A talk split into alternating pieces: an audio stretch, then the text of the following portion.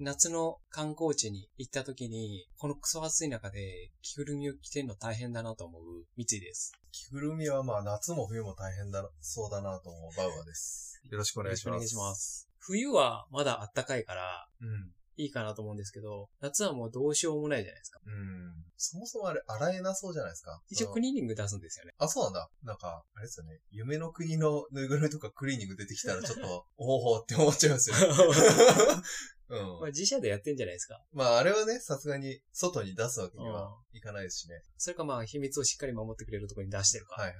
まあ、とはいえ、冬だとしても、蒸れそうじゃない ですか。うんあの中は。まあ、夏よりマシじゃないですか。夏よりは全然マシだと思いま扇す。風機つけるっていうわけにもいかない。つけてんですかねあれ。つけてたら音でわ新、しいやつありそうだけど、ああ、うるさいと思う。ブーンってずっと言ってる よね。空調服とかでも結構音鳴ってるやつあるし。そうですよね。なんかミッキー、機械音鳴ってんなとかになったら、あれなんで、あれだったらいいけど、スノーマンみたいなやつとかだったら、逆に膨らんでる感じだから、ああエ。アー、エアーでやっててもいいかもしれないけど。うん、そで、うんなんか他にもコスプレ系のところって結構ある。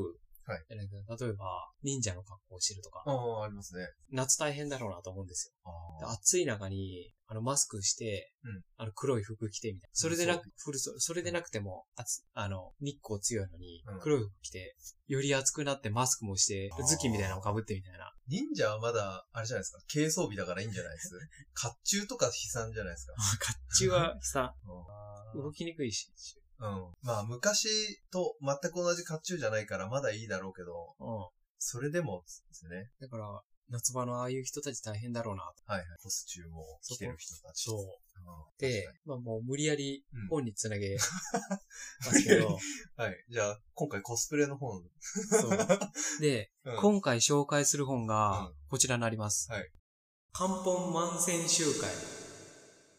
万千集会って、うんまあ、もしくは万千集会だったかなっうんていう違う読み方もできるんですけど、そういうことですねあの数字を表す万、うん。うん1万2万の。に川に集合の集。うんに海。うん万千集会。うんうん。って言うんですけど、この本そもそも何の本かうん、と思うんですよ。うん多分聞いたことない名人前だはけ、じゃ全然想像できないですね。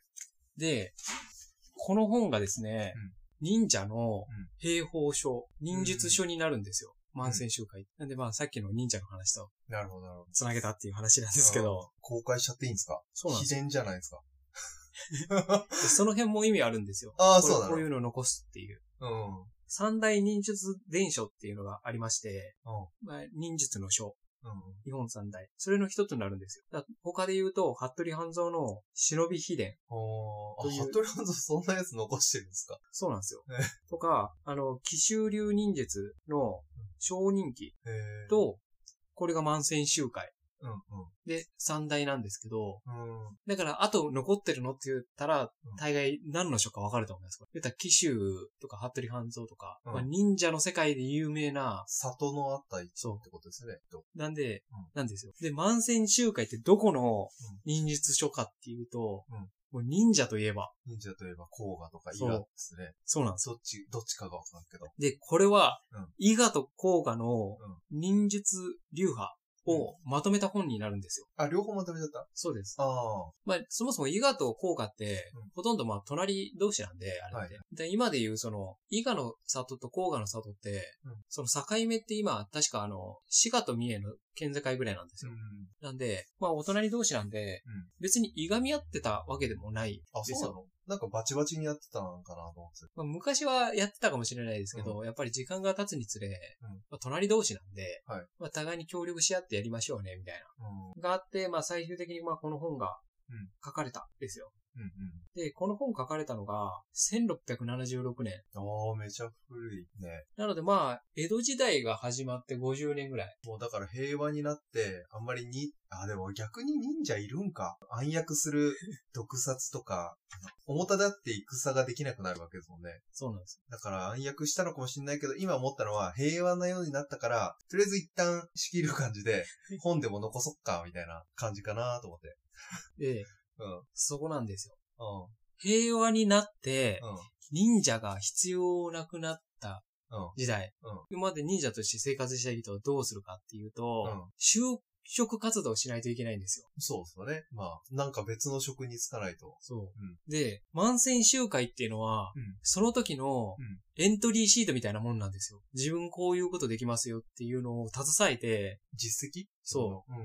自分たちこういう知識があって、こいういうことをすぐにできるような、うん。いい、すごい人ですよ。まあうん当時あの、食事率もそんなに高くなかったんで、うんちゃんとこの文字を理解してっていう時点でうん、文字を書いて理解するって時点で結構あの、知的レベルが高いっていうのを示すためになる、生まれたのが万千集会なんじゃないかって言われてまして、うん。この本すごい太いんですよ。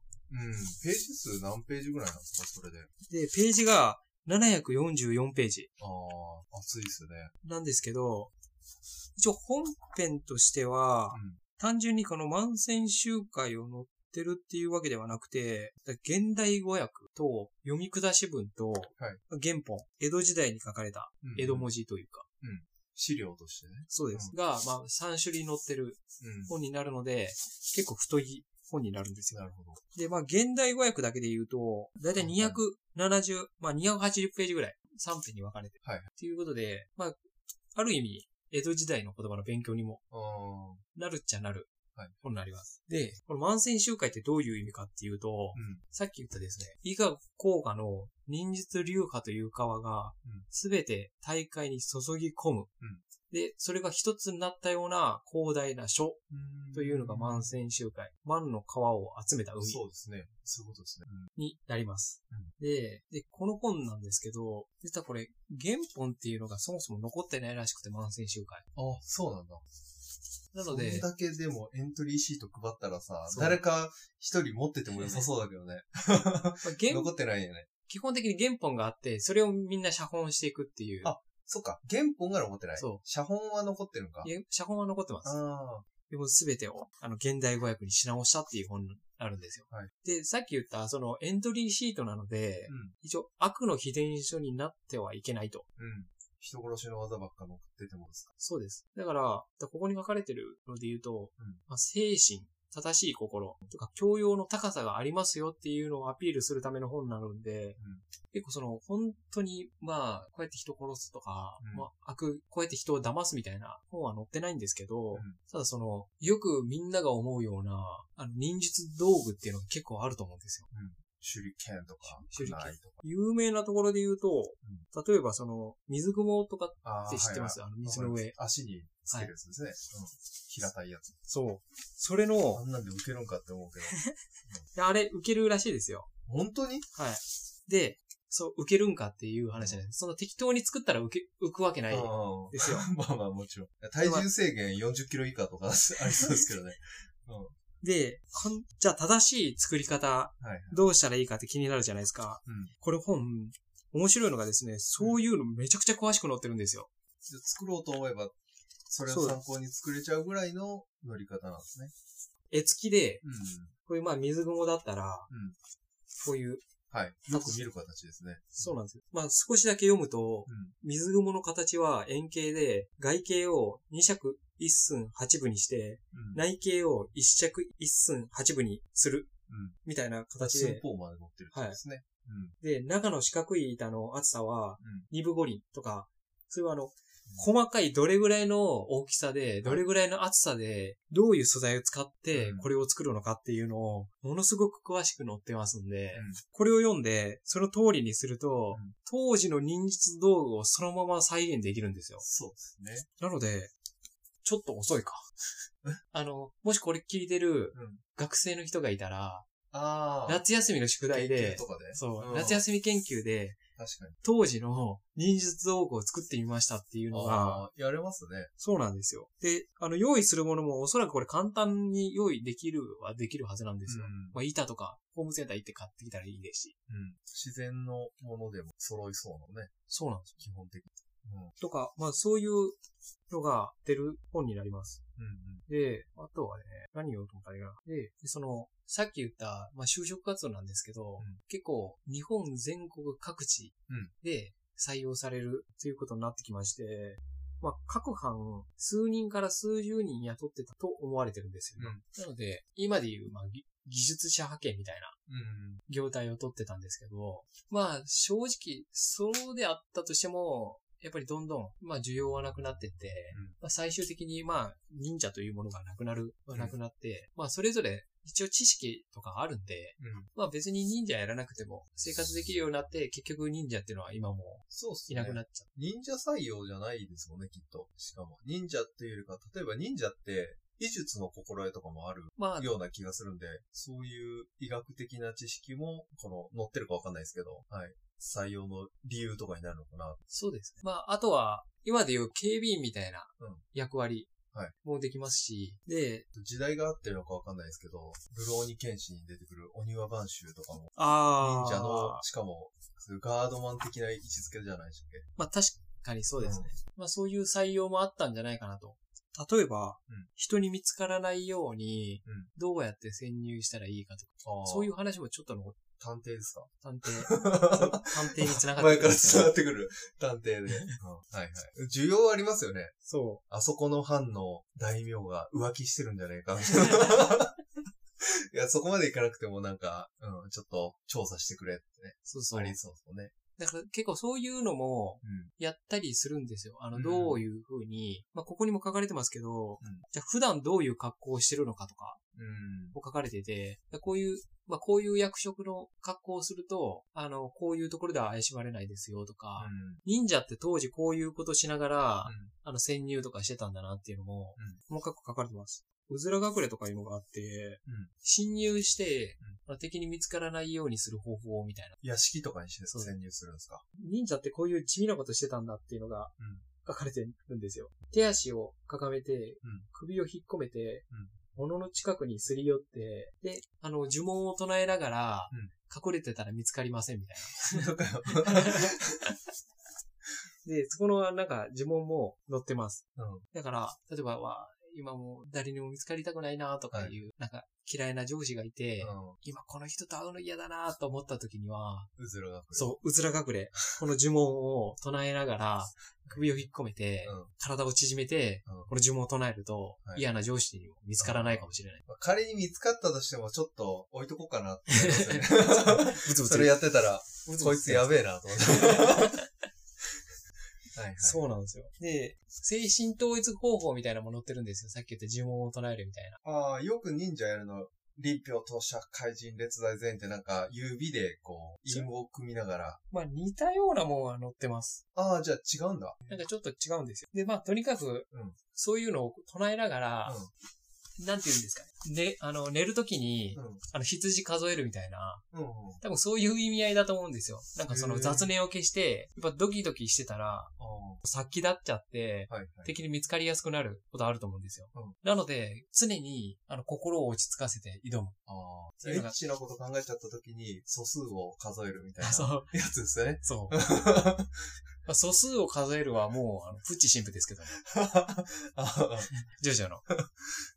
そう、プッチなん神か父。他の漫画ではそう、よくありましたよ。 本当ですそうそ素う数を数えて落ち着くんだ。素数を数えた。で、うんここに書かれてる忍びの意味っていうのがあって、うんそれがですね、刀のうん刃が薄くてもうん、硬くて鋭い。うんだから一心すなわち決心が刃のように鋭くなければ、いかに巧みな謀略でも敵に近づくことはできない。うんっていうので、刀のごとき心で叶う。んそれだけ、まあ、あの、精神を落ち着かせて、刀のように鋭く常にあれ。だからこそ、刃の心で忍びなんですああ、そういうこと。うーん。よ。だからまあ精神統一するのが大切っていうことがありますんで、うん普段結構心かき乱されるなうんという人がいたら、まあこの本読んで、この忍者の精神統一法を見習って、うん。うん。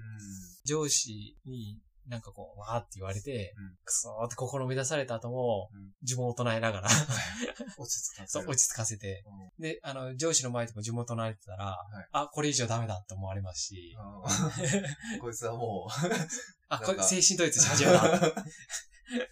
精神統一って分かってくれればいいです けどね。なんか、もうなんか、怪しい言葉をブツブツ。こいつは、伊賀か甲賀のものだ。 上司が。はいはいはい。まあ、それで、ちょっと、忍術採用されるかもしれ ない。別のところに。へそうかもしれない です。え上司がうん、あの、敵の里の人だったら、ああ、そこでバチバチちょっとやばいですね。そう、まあこれは敵だ分。かれてるかもしれない。はいはい。まあそういうことが結構いろいろ載ってて、うんまあさっきの道具の作り方とか、うん例えばこの柿類の作り方とかも結構載ってるんですよ。火器っていうのは銃、銃鉄砲みたいなやつですね。敵を驚かせるときには、こういう爆弾を使いますけど、うん。この爆弾は、火薬何グラム、亜鉛何グラムうん。を混ぜて、こういう風に固めてくださいみたいなのも載ってて、そうですよね。火薬よく使ってますもんね。そうそうあの煙玉もそうだし、なんか、なんだ、うん。使ってるイメージありますね。まあただ、もしかこれを作ると、んあのさっきの水雲と違って、う警察に逮捕される可能性があるんで、あー。でしょうね。あの皆さ ん気をつけてください。それは、さすがに。そう。まあ、作る時点でもリスクありますからねそう。指が飛ぶとか。だからまあ一応書いてて、うんもうそのまま現代語訳してるんで、おそらくこれの通りに作ったら、ああ、まあ、やれる。まあうん本。当に同じものを作れるとは思うんですけど、あんまりそういうところはやらない方がいいかなと。だからただ、なんかその、今で言う、まあでもそれもダメだわ。あの、花火みたいなのも結構あるんですよ。あー音なる花火ってあるじゃないですか。ピューって言って、あの、ロケット花火みたいな。おそらくこれのロケット花火のことだなっていうのも結構載ってるんで、うん。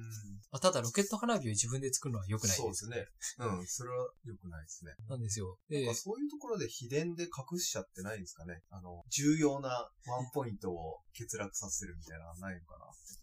まあ、わかんないですけどね。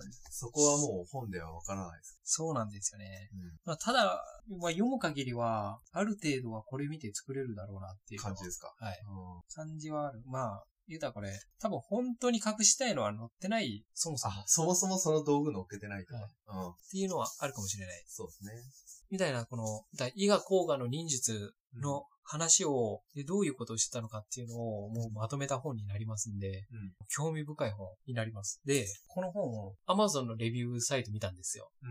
みんなどういうこと書いてるのかなとうん。で、なんかこれだけたくさんのものが載ってて、この値段は手が取りやすくて、すごいいいです。星5って書いてあったんですよ。うん。なんですけど、うんこの本いくらだと思います高そうですよね。まあ、ページ数からしても、どうだろう。1万はいかないんじゃないですか。 ?7000 円。ああ、で も、そ想う像する。う んそうなんですよ。はいだから Amazon のレビュー見て、あ、そっかと。あー手に手に取りやすいか。まあ確かに資料として見るにしてはもうな7000円めちゃくちゃ安いと思うん ですよ。あーそれもしかしたら、あの、伊賀か甲賀のものが書いたステマじゃないですか。 名前がちょっとおかしくなかったですかなん か、なんとか、小太郎とかなんか、かもしれない。ちょっとそこに出なかったら、しまっと騙されたかもしれない。 そうそう。うまく心理操作されてるかもしれないですね。それか、これから使おうとしてるかもしれないですね。現役の忍者。まあその話で言うとう、ん。ちょっと載ってるのがあって、例えば、ミノムシを作る方法っていうのが載ってるんですよ。これ今でいうスパイを作る方法。ああ、そういうこと。で、どどううやや、呼ばれるんですね。そう、うんどうやってうん、組織のスパイを作るかうん。っていう方法とかも載ってて、結構実践的な、今のこのスパイの本うんなんかに載ってる方法とかも載ってますんで、結構面白いですよ。心理的なことですか。はい。えー、まあ幅、広いですね。そうそ。そうまあその、一つの、まあちょっとした興味で7000円払う 覚悟がある人は、ぜひ買ってください。もうあの、ここの、まあ、レーベルというか、出版している国書館公開っていううん。とはいこ。ろが出してるんですけど、まあ、ここの本はもう、軒並み高いんですよ。うん。まあ、こんな本ばっかりなんで、高いといえ、分厚いんじゃないですか。そそうういうなんか専門書っぽく。超専門書うなん。で、まあ、しゅ高くなるのはしょうがないんはいはい。ですよ。ちなみに僕、これうん、昔、国書館公開の本、なんか何冊か持ってて、そこの、チラシみたいなの入ってるじゃないですか。ああ、こんな本もありますよって。あの、本にチラシ入ってる。うんあれで見て、あ、面白いなと思って、待ってたら、全然出なかったんですよ。で、、出版されなかっそう、全然出版されなかったんで、しょうがなく、あの、電話して出ないんですかって聞いたんですよ。国事観光会にほう。で、結局出てよかったなっていう本です。た。それはもうなんか街だったんですかあの街っていうのは、もうすぐ出るけど、いや、まあ、多分言われなきゃ出さなかったみた いな。いや、多分あの、まあ、間に合ってなかったんでしょう。その、あーここの日までに出したいって思ってたけど、はい分量も多いんでう、ん。なかなか出版するレールになかなか乗り切れなかったと思うんですよ。うんだから、そういう意味でも、あの、出てよかったなともうそうですね。はい確かに。いう、あの、僕の思い出のはい本になりますんで、皆さ書んいもて。るのはどういう方が書いて教授的な人まあ、教授ですね。あの、中島厚美さん。大阪大学医学部卒業で、うん。奈良大学文学部卒業。うんで、医学博士になってます。うで、ん、国際忍者学会会長の人で、この人、いろんな流派のうん。武術に精通してる人えーになるんですよ。古流武術連合名誉会長とか、は片山流呪術とか、うん柳生心眼流居合術、えー武術系に精通された方が書かれた本うんになります。まあ他にもですね、忍術関係ないんですけど、うん。日本三名辞典とか、うんプランクトン図鑑とか書かれてるらしいです。関連性がいまいちわからん けど、すごいな。すごい人なんで、ですまね。あいろんな本も書けると。えー、古武術に精通してるから、なんか、そういう忍術にも興味持ったんです。そうかもしれない。すごい不思議ですね。そうです。はいだかわからりまし、皆さんももしかしたら今もう将来全く関係ないことやってるかもはい。うん。しれないので、はい今を一生懸命生きてください と。結論です。なるほど。で、生きるための術がこの本には載ってるかもしれな載っている。そと。なんか、最終的にサバイバルもできそうですもんね。忍術いろいろしてたらう。。そうですまあ、その、法律的にはそれはもちろんダメなんだけど、いあの、もう、どうしようもない、周りゾンビばっかだみたいになったよ。ら、うんさっきの火薬の知識とか生きてくるわけですよね。そこの本一冊あって。ドローンが、たまたま、その、ゾンビサバイバルの時持ってたら、うん、あの、水の上に逃げれるかもしれないし、ね。そう。あ、やばい、水雲作 らないと。じゃあ水雲の作り方は今からかよ って。遅いな。ボートまでやらなくても。そあの、脱出島とかやってるじゃないですか。うんテレビ知ってますアパレル君とかが出てるやつ。あの、問題になったやつでしょあそういうやら せとか、あの、話になったやつも、うまくいくば水雲で脱出できるかもしれないですね。そう。まあ、暴れる君は、ボートで寝ながら脱出してたって言って炎上しました けど。まあまあ、あの辺はエンタメ なんで。ね。うん。はい。今回の話を聞いて本が読みたくなってきましたね。今すぐ書店や図書館に向かいましょう。そしてあなたも本本読もうぜ本読もうぜラジオではお便りを募集しています。概要欄にリンクのあるメールアドレスにメール、またはツイッターのリンクから DM 送信してください。番組を気に入っていただけたらフォローと評価をよろしくお願いします。ありがとうあございまりしたがと。うございました。